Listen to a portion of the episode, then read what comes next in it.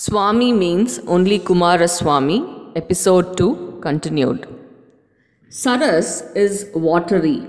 That is, Saraswati resides in a watery place. That watery place is intellect. Only when it does not become muddy, she can remain there. But how was it at the time Acharya incarnated? There were a large number of religions. It is said there were 72 confusing the mind with perverse arguments. Jnana Saras, the tank of Jnana, had become muddy. Then it was Acharya who, through his preaching of Advaita, removed all the mud, made the Saras clear, and made Saraswati the real Saraswati. There is a sloka to this effect. It begins with Vaktaram Asadhya.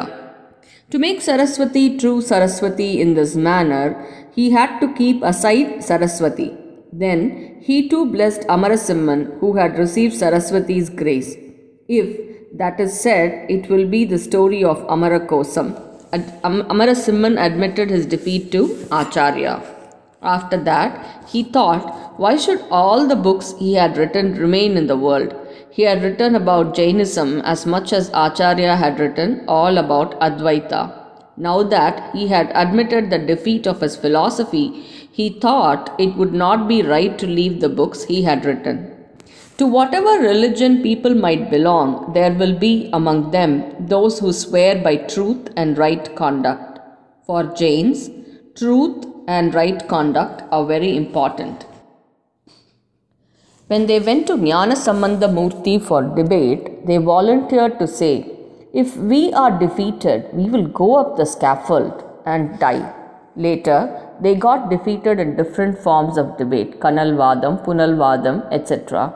But the compassionate Sambamurthy Swamigal did not want to send them to the scaffold. Yet, they said obstinately, We have to live by our word, and went up the scaffold. Some people think Jnana Sambandar punished the Jains mercilessly. This is wrong. When he won the debates and the Pandyan king joined him and gave him all the authority to mete out any punishment to the Jains, he pardoned them. That was his greatness. Still, when, to keep up the word, the Jains sacrificed themselves, that was their greatness. The reason why I started saying this is that people of any religion may have total attachment to basic right conduct. Now, Amarasimhan thought that his philosophy, which has been proved wrong, need not remain in the world. Therefore, he lit a big fire and threw into it one by one all his books written on Palmyra leaves and reduced them to ashes. All that he wrote with great effort with the grace of Saraswati, he threw into fire with his own hands and burnt them for the sake of his ideology. Acharya heard about it. He was not one bit happy. On the other hand, he became extremely sorrowful.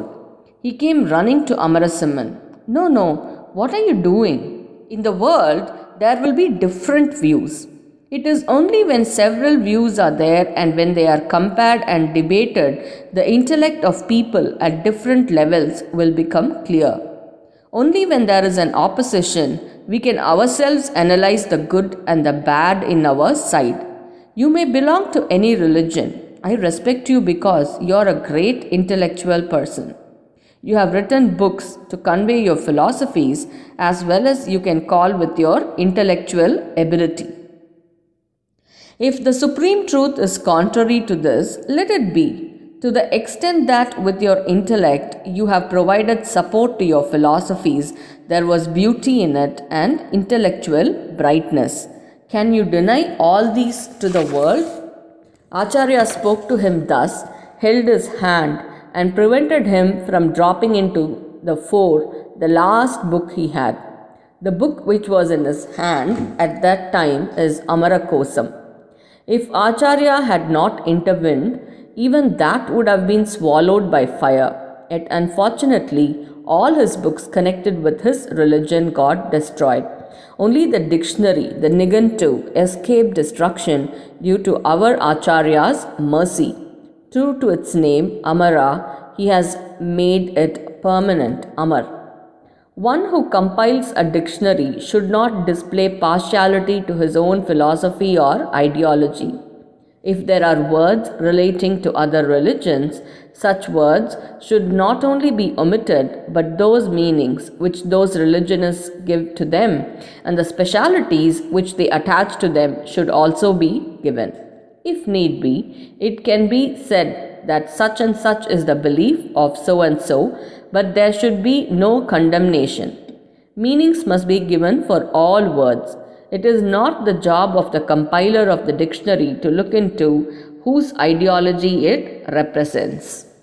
Subjecting himself to the rule, Amarasimhan wrote the Amarakosam even when he was a Jain, in a manner that even today all Sanskrit students can learn it by heart, has written with a common view.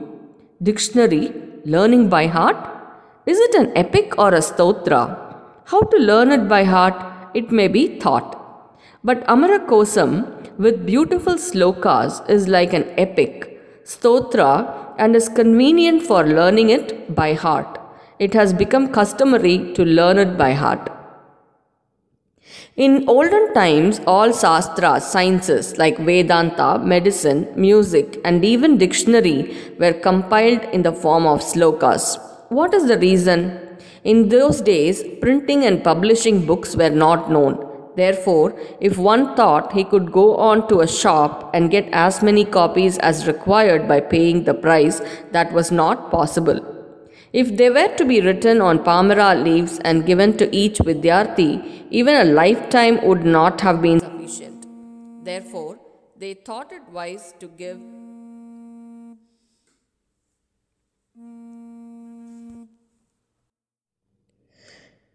Everything in a form that can be memorized. What is in prose form will be forgotten since we are always talking. Any lesson which is in the same form will not remain in memory separately but will drop out.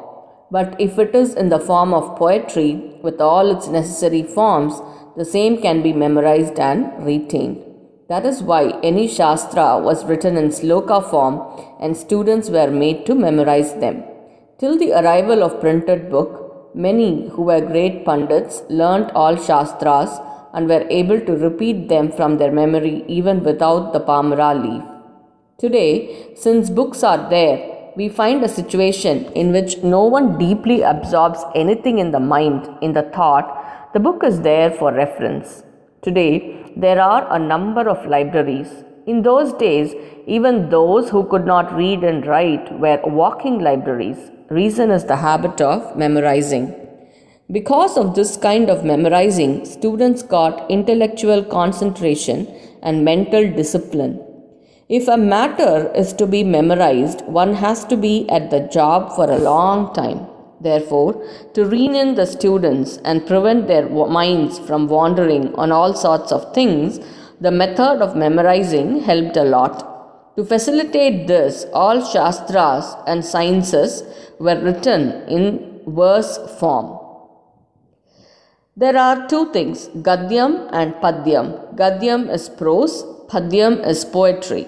Amarasimhan wrote the Amarakosam in beautiful sloka form in that, when he deals with names of Hindu deities, he will go on detailing all the important names for every deity without any religious prejudice.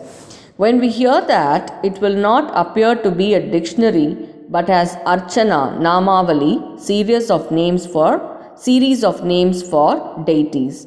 For example, see what Amaran says about the alternate names for the word Sambhu.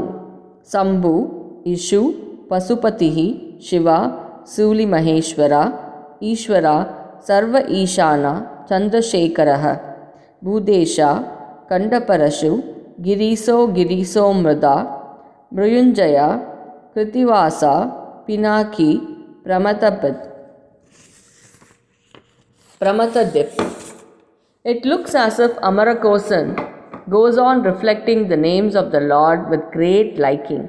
The words have been used in an easy and elegant manner in such a way that even beginners can remember.